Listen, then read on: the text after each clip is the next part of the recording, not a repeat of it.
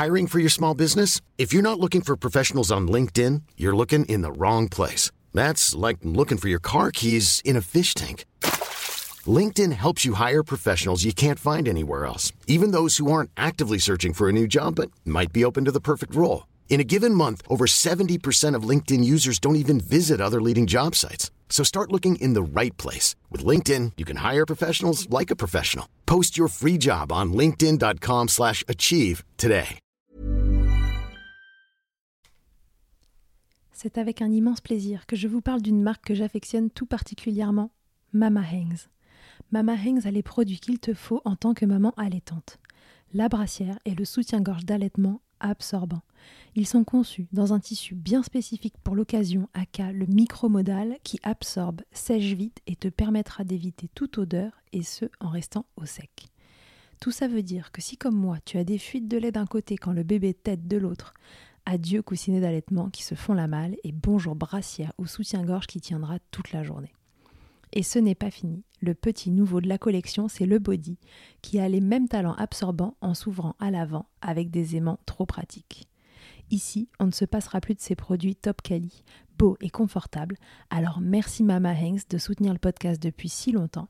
Et si tu veux en savoir plus, rendez-vous sur leur site mama-hanks.com et avec le code MILCHECKER, tu bénéficieras d'une jolie et rare remise de 15% sur ta commande.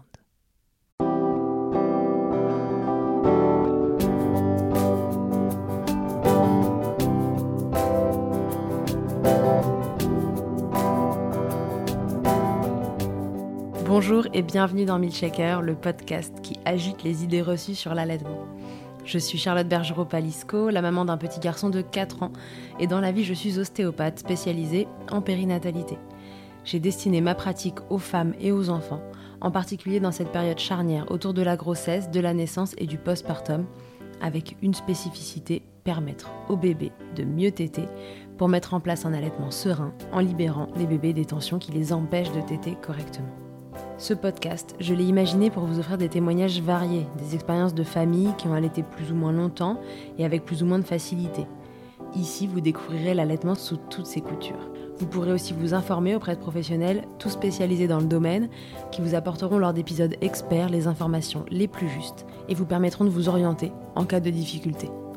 Mon objectif, il est très simple, offrir ces informations à toute mère, famille et tout professionnel qui souhaite se renseigner sur le sujet que chacun puisse faire ses choix de façon éclairée et casser les idées reçues qui circulent pour vous rendre l'allaitement plus accessible, plus facile, normal, banal même, et ce qu'importe vos envies et votre projet. Ce qui aide ces informations à se diffuser pour que le plus grand nombre puisse en bénéficier et qui permet à Midchecker de continuer de s'agiter, c'est vous, par vos partages autour de vous, sur les réseaux, vos écoutes, mais aussi vos notes ou étoiles sur les plateformes d'écoute. Alors je vous serais très reconnaissant de prendre une minute pour soutenir ce projet. Et maintenant, place à l'épisode. Laissez-moi vous présenter Julie Langy. Elle est consultante en lactation IBCLC et se situe en Charente-Maritime. C'était elle que je voulais spécifiquement interroger pour cet épisode car le sujet lui-même est très spécifique. On va parler des fentes labiopalatines. C'est une malformation faciale qui peut prendre différentes formes, atteint de la lèvre au palais de votre bébé de façon plus ou moins importante. Et vous l'imaginez bien, ce n'est pas le genre de chose qui vous promet un allaitement serein. C'est tout de même un bébé sur 700 qui naît avec une fente labiopalatine, et par leur sensibilité au niveau ORL, ces bébés auraient d'autant plus besoin de lait maternel pour les aider à se protéger des infections. Alors j'ai voulu tout savoir sur le sujet, et c'est Julie Longy que j'ai choisie car elle est très renseignée et a accompagné de nombreuses familles autour de cette problématique. Alors comment on fait pour allaiter un bébé avec une fente labiopalatine? Quelle est la prise en charge que ces bébés vont avoir au niveau médical? À quelles difficultés est-on confronté pour allaiter? Et comment y remédier? Eh bien c'est parti pour ce nouvel épisode expert. Bienvenue donc à Julie pour cette première fois pour elle dans Midcheck. Je souhaite une belle écoute. Salut Julie, bienvenue dans Midchecker. Bonjour Charlotte. Alors Julie, aujourd'hui on va parler d'un sujet euh, que tu connais très bien. On va parler des fentes labiopalatines et euh, de leur importance dans l'allaitement, de, l'incidence que ça a et de, bah, comment euh, je peux m'en sortir pour allaiter mon bébé si jamais il présente une fente palatine, une fente labiopalatine, pardon. Euh, la première question que j'ai envie de te poser, c'est déjà bah, qu'est-ce que c'est qu'une fente labiopalatine? Est-ce qu'il y en a différents types, etc. Et combien de personnes ça touche? Alors déjà, une, une fente, une fente labiopalatine, se forme au moment de la grossesse, à peu près entre 5 et 7 semaines de grossesse, au moment où le visage du bébé va se fabriquer, où il y a une fusion au niveau des bourgeons euh, du visage. Et euh, bah, à certains endroits, euh, ça va pas se, ça va pas s'accoler, ça va pas se fusionner en fait. D'accord. Donc il existe effectivement différents types de fentes. Donc il y a les fentes labiales, les plus simples en fait, qui vont concerner uniquement la lèvre Parfois, elles peuvent concerner aussi la base du nez. C'est pour ça qu'on peut des fois observer une, l'aile du nez qui peut être légèrement un petit peu aplatie. Elle peut être simple euh, comme asymétrique, enfin, elle peut être symétrique ou asymétrique. Euh, voilà. Et, en fait, c'est un euh, endroit qui ne se referme pas, c'est ça? C'est un endroit du palais? qui aurait dû en fait, qui aurait dû vraiment fusionner, s'accoler, mm. et ça ne s'est pas fait. D'accord. Oui, parce qu'en fait, votre palais, euh, euh, l'os qui, forme le palais, est en fait euh, un... c'est deux os différents et qui viennent se coller ou pas se coller. Mais là, ça peut être au niveau central, comme ça peut être aussi décalé d'un côté ou de l'autre, c'est ça? Exactement. Exactement, tout à fait. En fait, c'est une absence de fusion au moment où le visage va venir se, se. Hmm, très bien. Exactement. Ok, oui, donc ça c'est de l'embryologie, c'est un petit peu compliqué à comprendre, mais. Donc il y a les fentes labiales donc, qui vont toucher le nez, euh, le nez et la lèvre, ou parfois c'est que la lèvre, ou parfois c'est euh, la lèvre et le nez. Donc il y a les fentes labiales maxillaires, c'est-à-dire qu'elles vont toucher le nez, euh, le nez, la lèvre et le maxillaire, donc la gencive. Donc là encore, ça peut être simple que d'un seul côté ou alors des deux côtés. Ah, on peut en avoir des deux côtés en même temps. Tout à fait. D'accord. Mm, mm, mm des deux côtés. Euh, après, on a les fentes labio-maxillopalatines, donc là qui vont toucher la lèvre, la base du nez en général, le maxillaire et le palais. Ouais, et le palatin. Ouais, ok, très bien. Ouais, donc en fait, euh, en fait c'est d'avant en arrière. Les, fentes de lèvres touchent juste la lèvre, euh, le nez. Ensuite, ça, se diffuse en arrière, ça va sur le maxillaire. Et le palatin, c'est un os qui est encore en arrière du maxillaire, qui est l'os qui forme la plupart du palais. Le palatin est encore un petit bout derrière, et donc ça peut aller jusqu'au palais mou, qui est loin dans la bouche, c'est ça? Ok, très bien. Et après, on a les dernières fentes, les fentes palatines ou les fentes vélaires, parce qu'on peut avoir juste une fente au niveau du voile du palais. D'accord, donc sur le palais mou, justement. Tout à fait. Et après, la, plus, petite, euh, la plus petite des fentes, c'est la luette bifide. C'est-à-dire que la mmh. luette, on voit, on a l'impression, et des fois, il y a des personnes euh, qui sont plus âgées qui disent Ah, mais moi, je suis née, j'avais deux luettes. En fait, c'est pas qu'il y en avait deux, c'est qu'elle s'était pas collée en fait. Ouais, et celle-ci n'est pas gênante par contre. Non. Non. Ok. alors après, au niveau de la, au niveau de la fréquence, c'est quand même, euh, c'est quand même quelque chose d'assez fréquent puisque euh, en France, on va, euh, il y aura un bébé sur 700 ah, quand même. qui va naître avec, avec cette, cette malformation. Euh, sachant que, euh, alors au niveau de la fréquence des différents types de fentes, on va retrouver, il y a 25% à peu près des fentes qui vont être labiales. 50% mmh. des fentes, elles vont être labio, euh, labio-maxillopalatines. Et 25% qui vont concerner que le palais. D'accord, ok, très bien. Et après, il y a des petites disparités dans les types de fentes avec garçons ou filles. Ouais, après, on rentre dans des détails euh, hyper, euh, hyper techniques, j'imagine, qui sont peut-être pas euh, indispensables à la compréhension maintenant. Est-ce qu'il il y a une origine qu'on connaît à ces fentes Alors, même encore aujourd'hui, on ne sait pas trop parce qu'il y a plusieurs choses qui viennent, qui viennent impacter, enfin, qui viennent. Qui viennent en jeu. Donc notamment, bah, il y a les problèmes environnementaux, il peut y avoir les traitements médicamenteux, euh, le tabac, l'alcool, euh, le côté génétique aussi. Euh, il y a plein plein de choses qui interviennent. Aujourd'hui, on n'a pas réussi à vraiment identifier précisément. c'est vraiment plusieurs facteurs. Quoi. Ok, très bien. Ouais, donc c'est difficile à déterminer. Et c'est euh, ça qui peut être un petit peu difficile pour les parents, en fait, pour accepter, accueillir, euh, accueillir la nouvelle, c'est qu'il n'y a pas de, on peut pas identifier. Ouais, de raison. Des fois, ça, ça peut être un petit peu compliqué euh, pour l'acceptation, en fait. Ok. Et alors du coup, euh, bon, j'apprends ça pendant la grossesse. J'imagine que ça devient assez rare qu'on l'apprenne à la naissance avec toutes les échos euh, T1, T2, T3. Il y en a encore qu'on apprend à la naissance, notamment celles qui concernent vraiment que le ah, palais, parce qu'on peut pas bien voir. Euh, voilà, c'est rare quand même, mais ça arrive encore un petit peu. ok. Si je l'apprends pendant ma grossesse et que ben, j'ai un projet d'allaitement. Qu'est-ce que déjà je peux me dire euh, à ce moment-là et qu'est-ce que je peux mettre en place pendant ma grossesse euh, pour me préparer? Alors déjà, ce qui va être intéressant, si effectivement la maman avait un projet d'allaitement, c'est pas de remettre en question son projet d'allaitement, évidemment, euh, même si ce sera forcément un allaitement qui sera un petit peu différent, puisqu'il y aura des problématiques, euh, des problématiques que, euh, qui vont être très spécifiques mm. à, cette, à, cette, à ces bébés-là, en fait, finalement. Mais ça va être de, se préparer à l'allaitement pour justement être beaucoup plus à l'aise à l'arrivée du bébé et maîtriser un petit peu plus le démarrage d'allaitement. D'accord même s'il y a encore euh, des professionnels qui euh, déconseillent un petit peu l'allaitement parce que ça va nécessiter euh, beaucoup d'adaptation, ça va être un allaitement un petit peu différent. Et des fois, ben, les mamans sont un peu découragées parce qu'elles disent, oh là là, avec les, avec les interventions, ça va être compliqué, tu vas être fatiguée, etc. Euh, l'allaitement encore plus, euh, alors pour tous les bébés, l'allaitement est formidable, mais encore plus pour ces bébés-là qui peuvent être un petit peu plus sensibles aux pathologies de la sphère ORL du fait du fonctionnement D'accord. Euh, donc, ils sont sujets à plus d'otite, plus de rhinite, de choses comme ça. Oui. Donc, il y a une raison supplémentaire à allaiter, à les allaiter. enfants. Quoi. Ouais. je comprends. Donc, ben, ça va être de consulter une consultante. Hein. Bah oui, tout simplement. Est-ce que euh, vous êtes toutes euh, formées euh, aux histoires de fente palatine? Alors, il n'y a pas de formation. La, thématique des fentes labiopalatines, c'est quelque chose qu'on voit un petit peu en formation de base. Mais après, comme plein de professionnels des maternités, il y a beaucoup de professionnels qui n'ont jamais vu d'enfants avec euh, cette problématique-là. Donc, ben, comme toute euh, nouveauté, des fois, on peut être un petit peu moins à l'aise avec le sujet. Euh, après, ben, lorsqu'on est moins à l'aise avec ce sujet, on peut proposer aux parents d'aller consulter des consultantes qui sont euh, qui sont plus à l'aise avec la thématique et qui sont à même d'aider, d'accompagner les parents. oui, et puis quitte à avoir deux personnes sur le sujet. Exactement. Une personne en physique, par exemple. Moi, j'ai des fois des mamans.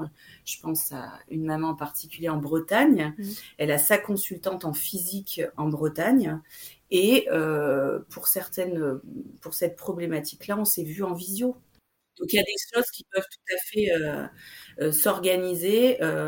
voilà. Le tout, c'est que si effectivement la consultante se sent pas à l'aise avec la avec avec la thématique, faut pas qu'elle hésite à orienter. oui, il faut référer, bien sûr.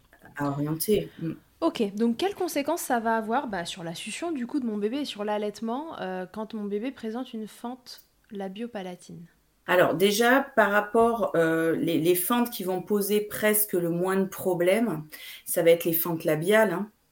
euh, parce que euh, même si l'étanchéité va pas être à 100% au niveau de la prise du sein, globalement, ils se débrouillent hyper bien les bébés, donc voilà, ça va pas trop poser de problème. Pareil pour un bébé qui va avoir une luette bifide ou même une petite fente sur le voile. C'est grosso modo, c'est pas ces bébés-là qui vont poser souci. Euh, ce qui va être un petit peu délicat, c'est quand il y a atteinte au niveau de la gencive, au niveau du maxillaire, au niveau de la lèvre et au niveau du palais. Mmh. Parce que là, on va avoir un défaut déjà de, au niveau de la prise du sein, du maintien en bouche. Mmh. Et puis forcément que le vide qui est nécessaire pour pouvoir obtenir du lait, et ben, du fait qu'il y ait une communication euh, entre la bouche et le nez, et ben, on perd euh, on perd en, efficacité. Oui, parce qu'en fait, je ne sais pas si on l'a bien précisé au démarrage, mais le fait que ça ne se referme pas au niveau euh, du palais, euh, juste au-dessus du palais, juste, enfin l'os du palais, les deux os se referment l'un et l'autre, et juste au-dessus c'est la cavité nasale en fait. Donc du coup, ouais, du coup, si jamais c'est pas refermé, bah, ça veut dire qu'il y a communication entre les deux, et les bébés quand ils têtent en fait, font un vide d'air, ils font une dépression en fond de bouche pour que ça fonctionne bien. Et donc là, la dépression, bah, en fait, elle est impossible à faire dans la mesure où euh, bah, où il y a communication avec la cavité nasale. C'est bien dit si je le dis comme ça? Exactement, c'est parfait. C'est-à-dire qu'effectivement, il y aura, euh, ce sera moins, moins optimal du fait de la, de, de, la morphologie en fait du bébé. Mais après, c'est pas parce que c'est moins optimal que c'est impossible. Tout à fait. Et qu'il ne faut pas le faire. Ouais. Que voilà, parce que bah, il y a plein de. Donc ça, c'est vraiment des. Euh, ben, on va être vraiment dans le cas par cas. Bah oui, parce que fonction de la fente. Ouais. bien sûr. Donc du coup, ça va être bon, bah, l'étanchéité qui va peut-être difficilement se faire aussi au niveau de la lèvre, si je comprends bien. L'aspiration, la dépression dont on parlait. Qu'est-ce que ça peut donner d'autre euh, comme euh, gêne euh, au bébé? Après, parfois, on peut avoir une, un petit peu de lait qui passe un petit peu dans le nez. Mais des fois, parce que si le bébé a une super fonction de langue, mmh. Eh ben, des fois, il n'y a pas du tout de fuite dans, le, dans les voies, euh, dans les voies, enfin, dans le, dans le nez, quoi. Oui. Surtout au début de l'allaitement ou même, euh, enfin, c'est rare. Ça, ça peut arriver quand, par exemple, on rallonge le bébé, que ça remonte un petit peu, ça revienne un petit peu dans, dans les voies nasales, mais c'est pas. Euh, Est-ce que ça lui demande plus d'efforts à un bébé qui a une fente labiopalatine et donc une communication, même s'il n'a pas de fuite et que bon, euh, bah, disons la maman a assez de lait, il s'en sort et tout. Est-ce que c'est quand même des bébés qui vont avoir plus de mal à téter, qui vont plus fatiguer? Oui, quand même. Parce que y a, euh, comme ils sont pas, euh, c'est-à-dire que ça peut faire le, des tétés un petit peu à rallonge. Hmm. C'est pour ça que l'idée derrière est de voir quelqu'un en amont pour préparer cet allaitement, avoir le bon matériel. Je pense notamment à un tire-lait c'est-à-dire que la maman, elle peut déjà réserver son tirelet, elle part à la maternité avec son tirelet sous le bras pour pouvoir être opérationnelle dès le départ. Et, l'idée, ça va être de mettre la maman en hyperlactation pour que le, au moindre effort, le bébé obtienne facilement du lait. En fait, ça va être vraiment ça le, challenge.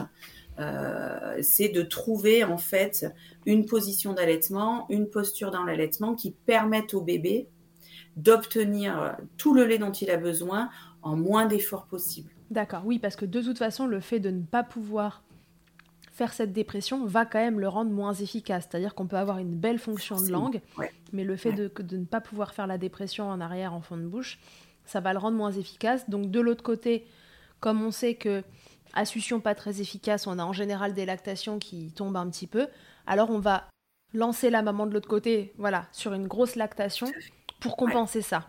Ok. Et puis avec, eh ben, on, euh, on, peut parler aussi de la compression du sein qui aide vraiment, vraiment mm. justement les bébés qui ont des petits succion à là encore. C'est-à-dire que ça permet vraiment au bébé d'obtenir facilement du lait. Quoi. Et ça, c'est hyper important parce que ces premières tétées, ces premières semaines, euh, la mère, elle a besoin de, prendre confiance en elle, peut-être même encore plus mm. que dans une situation d'allaitement classique, puisque bah, il y a la peur aussi des interventions, il y a, y a tout un contexte émotionnel qui est un petit peu différent. Et puis, euh, et puis le contexte aussi de naissance, hein, tout simplement. Euh, il y a tout un, contexte qui, est qui peut être particulier autour de l'arrivée de, du bébé. Euh, donc l'idée, c'est vraiment que dès le départ, la maman, elle puisse avoir les bonnes infos pour se mettre dans une bonne position et démarrer des tétés dès le départ très, très facilement pour que la suite soit aussi facile. Parce que si c'est compliqué, puis on le voit bien dans les allaitements, hein, si le départ euh, est un peu compliqué, la maman prend pas confiance en elle et ça peut avoir des répercussions sur la suite avec des sevrages précoces parce que c'est trop compliqué. Oui, euh, on reste, disons que voilà, on a un bébé qui a une difficulté en plus, mais que l'allaitement reste ce qu'il est et qu'on peut avoir bah, d'autres problèmes surajoutés à la fente la biopalatine en fait. Donc euh, ça, c'est un allaitement qui doit démarrer comme les autres, où la maman elle a besoin de prendre confiance en elle, etc. Mais euh, plus plus parce que là on a un bébé qui en face, on le sait, sera moins efficace qu'un autre. Mmh, tout à fait. Et surtout, ce qui est vraiment euh, important, que ce soit et pour les parents et pour les professionnels, c'est-à-dire qu'un bébé qui naît avec une fente, s'il est né à terme en bonne santé, c'est un bébé comme les autres. Oui. Bien sûr. On va pas surmédicaliser un truc qui n'a pas lieu d'être. Mm. Ça, c'est hyper important dans la prise en charge parce qu'en plus, on sait que c'est des bébés qui vont avoir des temps opératoires, des suivis particuliers qui vont déjà générer beaucoup de stress chez les parents, chez le bébé, etc. Donc, ça sert à rien d'en rajouter, quoi. Mm. On va les accompagner, voilà. Après, s'il y a de la prématurité ou autre chose, ça c'est différent, c'est un autre contexte. Mais pour le bébé né à terme en bonne santé, il n'y a aucune raison parce que on sait qu'il peut y avoir des difficultés d'allaitement, il n'y a pas besoin, voilà, au contraire. Ouais, ok, je comprends très bien. Euh, donc très bien. Donc au démarrage, euh, voilà, on, a un bébé qui va pouvoir euh, présenter quelques difficultés. La solution, c'est de mettre la maman sur une lactation plus importante que ce qu'elle aurait eu avec un bébé qui tète classiquement. Et la compression mammaire, tu disais donc pendant les tétés, de venir aider en fait au transfert de lait. Tu avais fait une petite vidéo d'ailleurs ouais, tout à fait. sur la compression qui est très intéressante parce que ça, ça permet euh, au bébé, en fait, d'optimiser et la prise du sein et, euh, et les entrées, quoi. Donc c'est euh, c'est vraiment important. Vous la retrouvez sur, sur les stories permanentes d'Instagram. Et puis, globalement, si vous cherchez une vidéo sur Internet de compression mammaire, vous, allez, vous allez en trouver. Parce qu'en audio, c'est un peu moins facile à expliquer. Mais c'est une chose un peu comme comme l'expression manuelle qui sont intéressantes en fait à voir avec un professionnel qui est formé euh, et à l'apprendre en amont finalement d'une naissance. Exactement, ouais. Pour que la maman puisse dès le départ en fait être vraiment actrice dès la salle de naissance de son allaitement et prenne les rênes quoi. Ça c'est important. Parce que finalement euh, l'histoire de ce bébé, il y a plein de choses où elle va subir les temps opératoires, elle, elle va avoir plein de choses d'imposer donc là, si on peut lui laisser cette liberté-là, c'est hyper important que les parents puissent gérer aussi euh, l'arrivée de ce bébé comme ils l'entendent, euh, tranquillement, sereinement, quoi, pour qu'elle puisse, pour qu'il puisse prendre confiance, quoi. Ok. Et au niveau des positions, est-ce qu'il y en a qui sont préconisées, d'autres non? Est-ce qu'il y a des choses à essayer? Alors, par rapport aux positions, l'important, mais ça je dirais presque, c'est dans tous les allaitements, ça va être la posture de la maman. Il faut vraiment qu'elle elle soit déjà hyper confortable. Euh, après, le, c'est euh, même dans les allaitements classiques, le, c'est le bébé qu'on amène vers la maman et non pas l'inverse. Euh, et je dirais presque que à partir du moment où le bébé arrive à avoir une prise de sein correcte et un bon transfert de lait, peu importe finalement la position peu importe la position en fait. D'accord, donc faut en fait essayer de trouver ce qui convient le mieux. Donc si votre bébé il a l'air plus confortable dans un truc qu'un autre, euh, et vous y compris, il faut chercher. Euh, et puis vraiment là, on, est sur un sujet quand même euh, très particulier d'allaitement, qui n'est pas non plus hyper fréquent. Donc déjà l'allaitement en règle générale nécessite une consultation à un moment pour voir, voilà, pour faire le point, pour voir si tout se passe bien, etc. Là, il me semble quand même assez indispensable que vous ayez un suivi avec un professionnel à côté qui puisse vous aider bah, justement à trouver cette position de confort si vous la trouvez pas euh, spontanément qui puisse vous montrer la compression mammaire, qui puisse voilà, euh, mm. refaire le point sur tout ça et vous accompagner parce que c'est une lactation qu'il va falloir surveiller aussi pour être sûr qu'elle soit suffisante. Enfin, ça fait un peu trop de sujets. Comme je dis toujours, quand les sujets s'empilent, euh, restez pas seul dans votre coin euh, avec un podcast à écouter. Là, il faut que, il faut que vous ayez quelqu'un qui s'adapte à votre situation particulière. Et puis les mamans ont besoin hein, aussi en, consultation d'allaitement, elles nous racontent hein, les choses, elles posent les choses, elles, donc toutes ces émotions qu'elles ont peut-être pas pu formuler à la maternité parce qu'elles étaient dans le faire et qu'elles n'ont pas pu vraiment euh, euh, bah, vider leur sac et, exprimer un petit peu leur ressenti, c'est aussi un temps euh, qui leur est donné où elles peuvent dire ben voilà voilà comment je me ressens. Peut-être qu'elle est en colère, peut-être qu'elle est triste, peut-être qu'elle a peur, etc., etc. Et on, part de l'arrivée de ce bébé pour donc l'allaitement c'est une partie, mais il n'y a pas que l'allaitement qui va jouer en le suivi d'allaitement, bien sûr. Ok. Ok, très bien. Donc au démarrage, on résume la compression mammaire pour euh, aider bébé, euh, avoir vu quelqu'un euh, être mise plutôt en hyperlactation, donc vraiment booster la lactation. Ça va être avec le tire-lait, ça va être éventuellement avec des compléments aussi, enfin voilà, à voir en fonction de. Alors au départ, on peut faire hein, les, les, premiers jours un petit peu d'expression manuelle après chaque tété. Ouais. Euh, parce qu'on sait hein, que ça, ça, ça, lance fort les lactations, donc ça c'est vraiment chouette. Et quand ça coule un petit peu plus, là on peut mettre un petit peu le tire-lait en plus après les tétés. Ok, très bien. Des compléments alimentaires à prendre? Pas nécessairement, on voit comment ça se passe. Pas nécessairement, ouais. Et après je rajouterai dans le... Ce qui est extraordinaire, c'est le pot à pot. Alors le pot à pot c'est extraordinaire pour tous les bébés et les parents, hein, mais là encore plus, et notamment, euh, notamment, je dirais presque en salle de naissance où où les parents, lorsqu'on leur annonce en fait que euh, que, que, ce bébé euh, a, a, une fente, les parents ont beaucoup, beaucoup d'appréhension parce que c'est la crainte de ne pas l'aimer, c'est la crainte de ne pas le trouver beau, c'est la peur, etc. Donc, ils ont besoin vraiment d'un temps d'adaptation. Donc là, alors tous les parents ont besoin d'accueillir leur bébé en poids peau, mais là encore plus qu'on les laisse un peu tranquilles pour que les parents puissent regarder leur bébé, le toucher, lui parler, etc., l'accueillir vraiment, où ça c'est très très important pour, euh, pour la confiance, pour l'attachement, pour tout ça. C'est très très important. Mm. Mm. Ouais, ok, très bien. Donc euh, l'augmentation de la lactation et euh, au niveau des positionnements, c'est ce qui vous convient, ce qui convient le mieux à votre bébé. Et ça, c'est fonction des cas.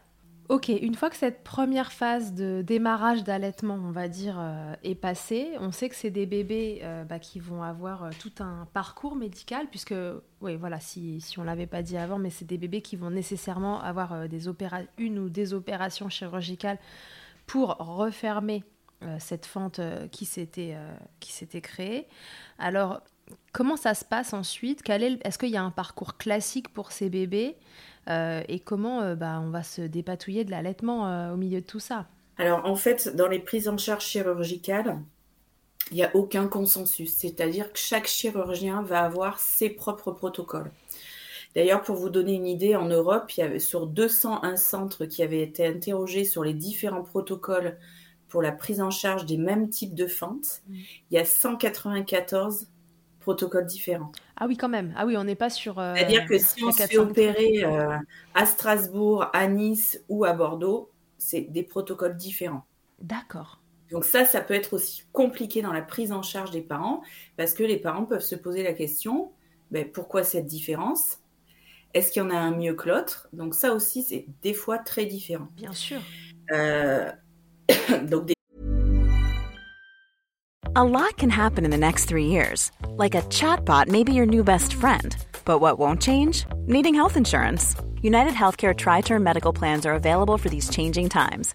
Underwritten by Golden Rule Insurance Company, they offer budget friendly, flexible coverage for people who are in between jobs or missed open enrollment. The plans last nearly three years in some states, with access to a nationwide network of doctors and hospitals. So, for whatever tomorrow brings, United Healthcare Tri Term Medical Plans may be for you. Learn more at uh1.com. Et Mama Hanks ne s'arrête pas là. Si tu as envie, une fois la tétée finie, de garder ton bébé tout contre toi en ayant les mains libres, laisse-moi te parler de leur porte-bébé Carry Pack. Je suis une fervente adepte des écharpes de portage, mais l'ostéopathe que je suis sait que leur mise en place peut parfois vous freiner, vous ou votre moitié. Mais aussi ô combien le portage peut être indispensable pour certains bébés. Chez Mama Hanks, pas de compromis. Le porte-bébé Carry Pack est en fait un vêtement confortable que tu enfiles comme un t-shirt et dans lequel ton bébé va pouvoir venir se lever tout en respectant sa position physiologique, l'enroulement de sa colonne, l'écartement de ses hanches, ainsi que le dégagement de ses voies respiratoires grâce à des systèmes de serrage des pans de tissu. Ce tissu, justement, il est tout doux. En coton bio, certifié GOTS, le tout est dessiné à Biarritz et fabriqué au Portugal. Tu pourras l'utiliser de la naissance jusqu'aux 10 kg de ton bébé de quoi t'assurer un certain nombre de câlins collés serrés. Ici, on n'a utilisé que ça pour bébé numéro 2. Pour toutes les infos, tutoriels et découvrir leur gamme de vêtements de portage, ça se passe toujours sur le site mama-hangs.com et tout pareil, avec le code MILCHECKER, tu bénéficieras d'une remise exceptionnelle de 15%. Des fois, on fait en fonction euh, du CHU euh, de notre région, mais des fois, il y a des mamans qui traversent la France parce que justement, euh, il y a des temps opératoires qui peuvent être plus tôt, notamment, je pense, au niveau de la lèvre. Donc, nous, dans le secteur, les bébés sont opérés sur le CHU de Poitiers mhm. et euh, le pédiatre, enfin, le chirurgien pédiatrique, il opère très très tôt au niveau de la lèvre. Sur d'autres centres, ben, l'intervention de la lèvre, elle peut se faire à trois mois à six mois. Donc il y a des parents qui ont besoin de réparer la lèvre vite pour un point de vue émotionnel, pour l'attachement, pour pouvoir sortir euh, à l'extérieur par rapport au regard de, l'autre en fait. Et ça, ça peut être très compliqué d'accepter euh, de sortir avec un bébé qui n'a pas eu d'intervention au niveau de la lèvre. Ça, c'est très dur pour les parents de présenter leur bébé, etc. Donc des fois, les parents, ils vont préférer choisir un protocole où l'intervention va être rapide au niveau de la lèvre. Hmm. Donc, donc voilà, le tout, l'important, il n'y a pas de meilleur protocole. L'important, c'est d'être à l'aise avec son chirurgien, puisque c'est un médecin qu'on va voir de la naissance jusqu'à jusqu'aux 25 ans de l'enfant, voire plus. donc il faut avoir confiance en lui. Il faut se sentir complètement à l'aise avec les différents temps opératoires, comprendre un petit peu ce qu'il propose, etc. On a le droit d'aller voir pendant la grossesse différents chirurgiens pour prendre des informations. Euh, on n'est pas obligé, enfin il n'y a rien qui oblige d'aller se faire opérer dans le centre euh, à côté, de référence de la région. Hein. c'est pas voilà. Donc ça c'est vraiment déjà une, première chose d'être vraiment hyper à l'aise avec ça. Parce qu'en fait c'est quoi qu'il arrive des opérations qui se passent en plusieurs fois? Alors j'imagine que si c'est par exemple juste la lèvre, si c'est juste la lèvre ça peut être en une fois j'imagine, euh, mais sinon c'est toujours en plusieurs temps. Toujours. En général, par exemple, pour reprendre le protocole euh, de Poitiers que je connais bien, euh, bah, va y avoir un premier temps presque dans la première semaine de vie où on va réparer la lèvre. Vers six mois, six, sept mois, on va réparer le palais. Euh, après, euh, entre, on va dire, 12 et, et 3 ans, en fonction de l'enfant et toujours pareil des différents types de fentes, on peut euh, reprendre des choses au niveau de l'esthétique, par mhm. exemple, au niveau d'une cicatrice, au niveau de l'aile du nez. Euh, vers 4-5 ans, on peut avoir aussi, s'il y a besoin, une greffe osseuse aussi. Euh, et après, au fil du temps, en fait, ça va dépendre aussi de comment réagit l'enfant par rapport à la fonctionnalité de sa bouche, de la respiration, du voile, de la déglutition, de tout ça, quoi. Ça va vraiment dépendre euh, de aussi, hein, parce que là on parle d'allaitement, mais après euh, il peut y avoir évidemment des conséquences au niveau de la diversification alimentaire, euh, de l'apprentissage des solides avec l'introduction des morceaux, etc. Enfin, il y a tout. donc en fait, tout va dépendre un petit peu de comment évolue l'enfant et et donc évidemment, c'est une prise en charge qui est pluridisciplinaire, hein, puisque va y avoir des ORL dans la boucle, des orthophonistes euh, pour rééduquer, euh, des orthodontistes après euh, dans la. Voilà, il peut y avoir vraiment. Ouais, mais puisqu'on y est, parlons de des éventuelles conséquences à plus long terme ouais, de, de ces fentes labiopalatines. Qu'est-ce que ça peut engendrer chez, chez ces bébés et enfants qui grandissent et adultes? Ben souvent là, donc on parlait de l'orthodontie, souvent comme euh, ben, le palais va, va, être cicatriciel, donc souvent c'est des palais qui ne grandissent pas suffisamment, donc on va venir travailler un petit peu euh, la croissance de ce palais.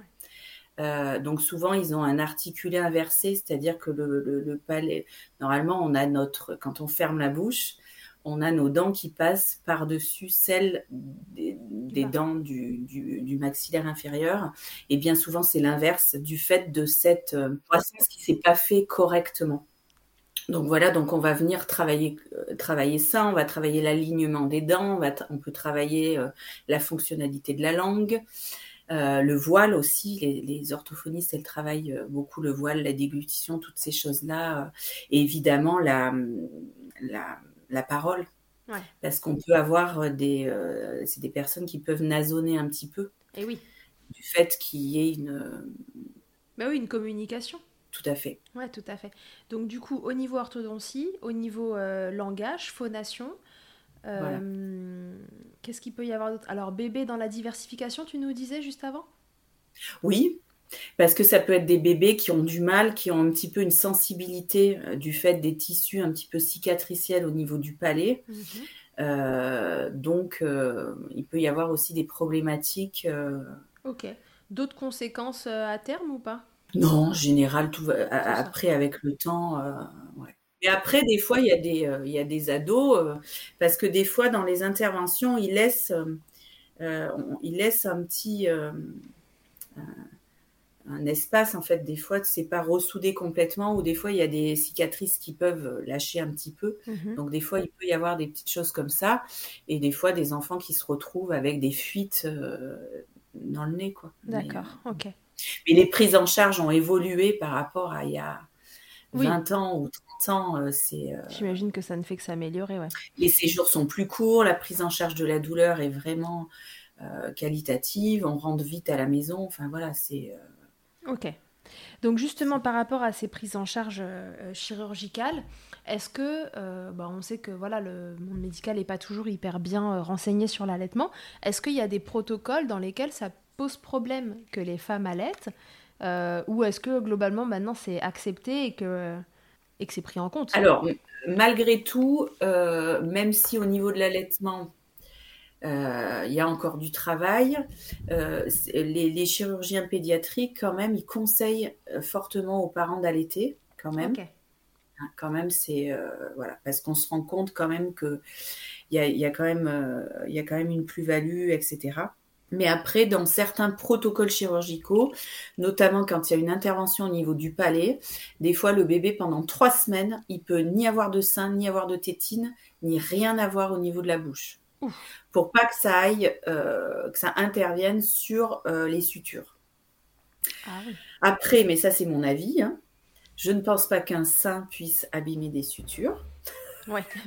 Parce que déjà du fait de l'anatomie et que le bébé euh, n'a pas appris à avoir une, une, forte aspiration, je ne pense pas que même en refermant un palais, du jour au lendemain, il arrive à être... Euh, mais ça n'engage que moi. En tout cas, il y a certains protocoles qui imposent ça et pas d'autres. Alors que les sutures sont les mêmes a priori d'un endroit à l'autre, c'est ça? Donc ça, c'est des choses que les parents, quand ils rencontrent pendant la grossesse les chirurgiens, ils peuvent poser comme question. Est-ce que après la chirurgie, dès que mon bébé sort du bloc, est-ce que je peux le refaire téter? Oui. Euh, tout de suite. Alors pour la lèvre, ça pose jamais aucun problème. En général, euh, voilà, ça pose pas de problème. C'est surtout après pour le palais. Euh, donc après, ça c'est des choses aussi qu'on peut évoquer avec le chirurgien en disant, ben voilà, moi, je trouve ça difficile de pas pouvoir le mettre au sein, etc., etc. donc voilà. Donc en général, dans le post-op, eh ben les bébés, ils vont, ils peuvent être nourris donc à la pipette à la seringue, au flanc de lait, aux glaces de lait, etc. Mais pas de tétine et pas de, et pas de sein. Oui, pour certains protocoles. Mais du coup, ça peut être aussi un critère de choix d'un protocole et d'un chirurgien par rapport à un autre si on allait, j'imagine. Tout à fait. C'est pour ça que des fois, il y a des mamans qui traversent la France pour avoir spécifiquement une prise en charge. Hmm, bah oui, j'imagine. Ouais, hmm. ça fait tout un, tout un truc. Ok. Mais donc sur le papier, il y a certains protocoles dans lesquels l'allaitement peut être euh, tout à fait continué de la même façon avant, euh, juste après opération, etc. Tout à fait. Ok. Est-ce qu'il y a des bébés qui ont de telles fentes euh, labiopalatines qu'ils ne vont vraiment pas pouvoir être au sein? Alors, ce qui peut être compliqué, c'est quand il y a une absence totale de palais. Où là, effectivement, c'est là effectivement, ça peut être très très compliqué. Euh, pour, pour, pour essayer d'avoir euh, un petit peu de lait euh, au sein, ça peut être vraiment très très compliqué. Et c'est là où rentre en compte la place vraiment de la consultante pour vraiment accompagner cet allaitement, puisque, alors ça n'empêchera pas la maman de faire plein de peau à peau, d'avoir son bébé au sein, mhm. mais à côté de ça, va falloir qu'elle mette le tire-lait et qu'elle donne du lait autrement. Oui, bien sûr. Ah oui, il va falloir passer par d'autres contenants. Ok.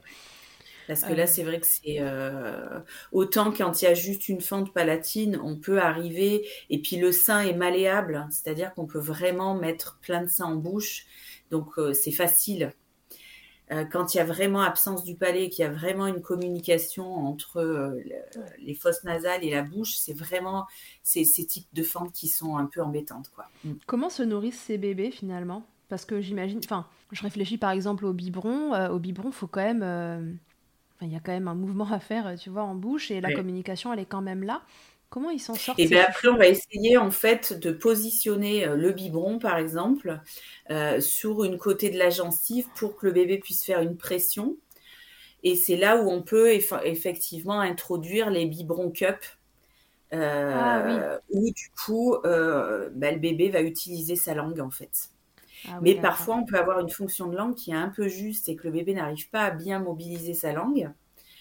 Euh, donc des fois, ça peut être, euh, ça peut être aussi compliqué. Donc là, c'est un vrai apprentissage et un vrai défi pour les parents d'arriver à être vraiment autonomes dans l'alimentation. Ouais, j'imagine, parce qu'en effet, on a le droit de cumuler les problèmes. On a le droit d'avoir un bébé avec une fente labiopalatine et une fonction de langue qui est pas terrible.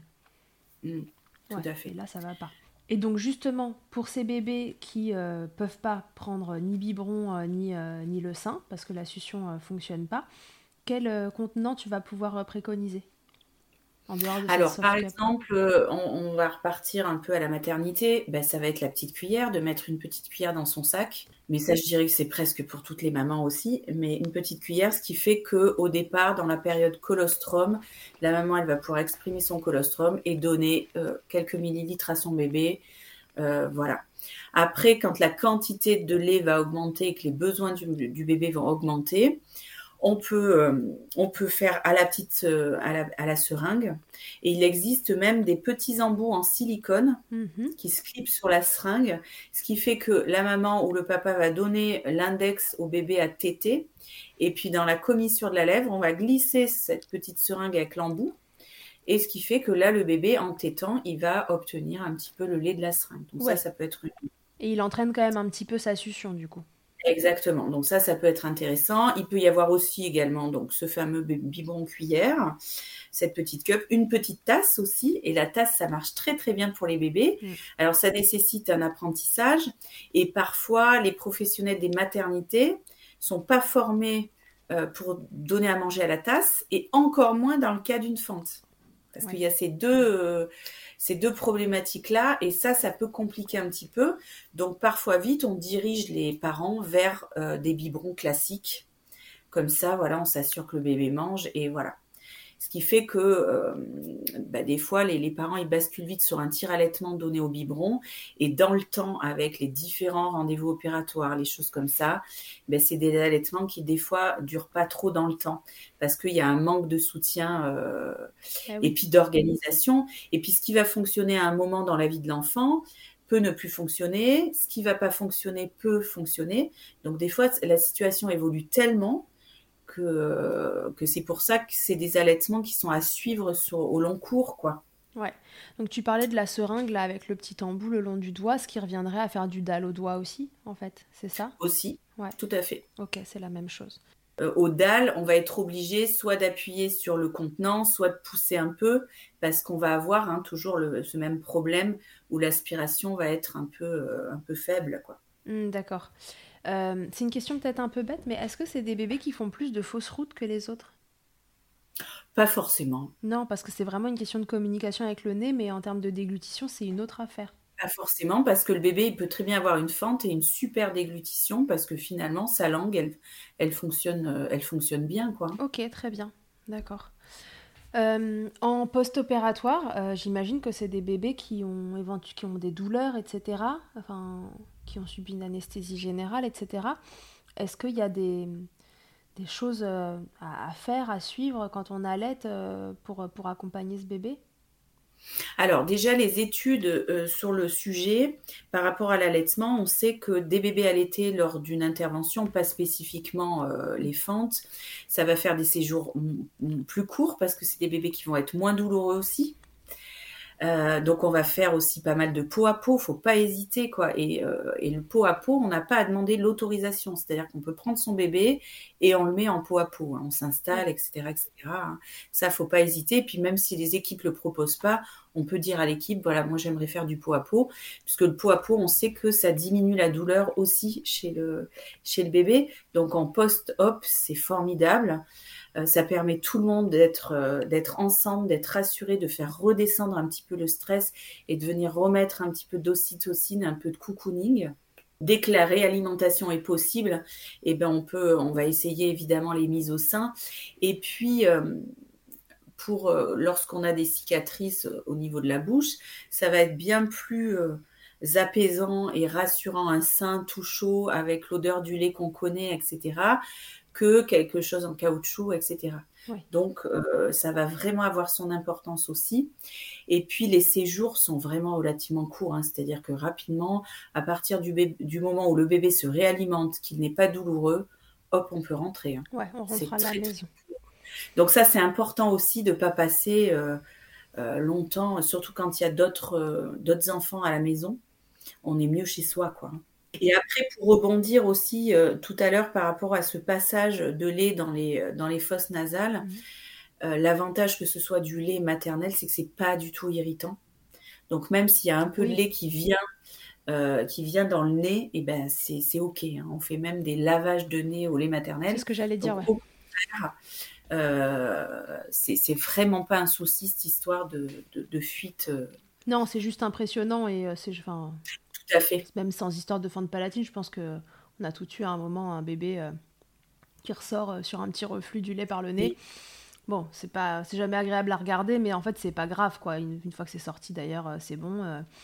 Et, mm. et, en effet, le lait maternel, mieux vaut avoir du lait maternel que du lait de vache dans le nez quoi finalement.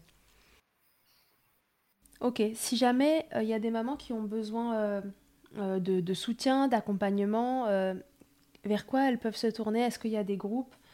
Qui parlent de ces sujets-là et qui pourront être des retours d'expérience pour elles. Est-ce qu'il y a des associations? Enfin, vers quoi elles peuvent se tourner si elles ont envie d'échanger? Parce que ce n'est pas toujours le cas de tout le monde, mais si elles ont besoin d'avoir des témoignages similaires. Alors oui, effectivement, il y a des groupes sur Facebook euh, où les parents peuvent échanger, témoigner, partager des expériences, euh, des différents protocoles aussi mhm. euh, entre eux. Et il y a également aussi des associations pour les professionnels, notamment je pense à Tête Coup.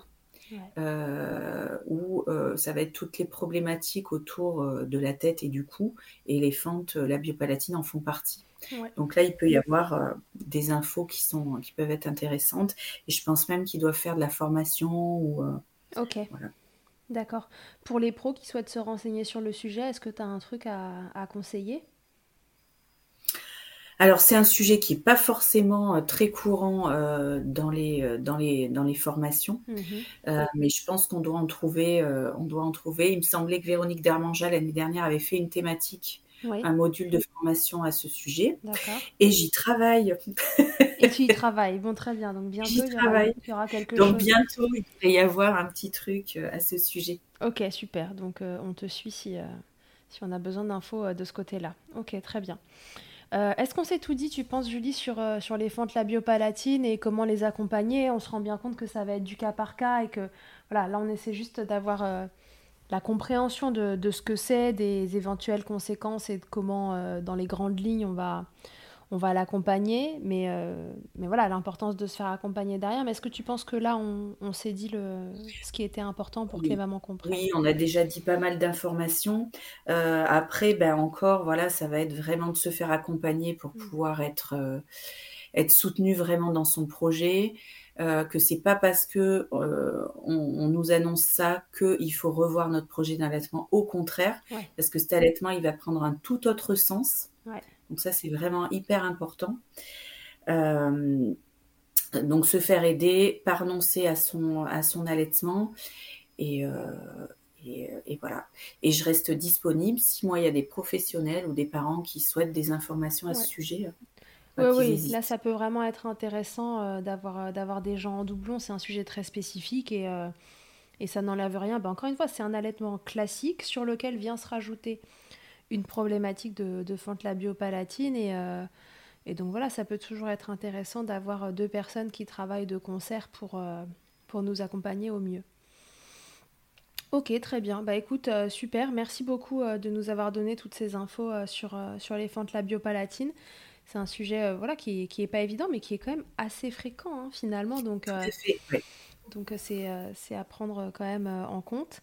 Et, et puis voilà, on, note l'importance aussi pour ces bébés-là d'être allaités, alors que ça rajoute une difficulté. Donc ça doit être un peu, un peu compliqué pour les mamans au démarrage. Et puis je sais pas si on n'a pas nécessairement le projet d'allaitement, mais qu'on se dit que c'est mieux, est-ce que c'est pas parfois un facteur qui nous fait dire allez, bah, j'essaye quand même, etc. Alors que c'est plus compliqué. Enfin, voilà, ça, mérite accompagnement. Donc, euh, donc c'est cool d'avoir pu euh, déjà euh, un petit peu débroussailler ce sujet avec toi. Merci beaucoup pour toutes ces infos. Et puis, si jamais vous êtes concerné, bah faites-vous accompagner. comme elle vous le disait, il y a des groupes autour de tout ça. Prenez des, des témoignages, puisqu'on aura entendu aussi qu'au niveau prise en charge, c'est très très différent d'un endroit à l'autre. Euh, et, sentez-vous libre bah, voilà, de, vous renseigner et de, voir ce qui vous convient le mieux fonction du, projet allaitement et autres que vous avez. Ok? Euh, et bah super. Merci beaucoup Julie. Euh, je te dis à très vite. Charlotte. Merci d'avoir écouté cet épisode. S'il t'a plu, je te rappelle que tu peux t'abonner, noter sur ta plateforme d'écoute préférée et faire voyager ce podcast pour que l'information circule au maximum. Si tu te rends sur milchecker.fr, tu trouveras tous les épisodes depuis 2020. Ils sont là pour t'apporter toujours plus d'informations et de transmissions autour de l'allaitement maternel. Si tu préfères lire ou bien que tu es coincé sous un bébé qu'il ne faut pas réveiller, sache que tu y trouveras aussi le blog de Milchecker. Chaque semaine, c'est un article qui sort pour avoir accès aux informations délivrées par des professionnels du podcast, et plus encore. Enfin, si tu me cherches en tant qu'ostéopathe pour toi ou pour ton bébé, tu peux me retrouver à Suresnes dans les Hauts-de-Seine au centre IG4U que j'ai créé en 2020, sur mon site internet charlotte-bergerot.fr et pour la prise de rendez-vous, ça se passe sur Doctolib. On se quitte en musique avec Emma et son titre Blinded, écrit et composé en collaboration avec Nemen. A très vite pour un nouvel épisode et d'ici là, n'oubliez pas, prenez soin de vous, checker autant que vous le voudrez et bousculons ensemble les idées reçues sur l'allaitement maternel.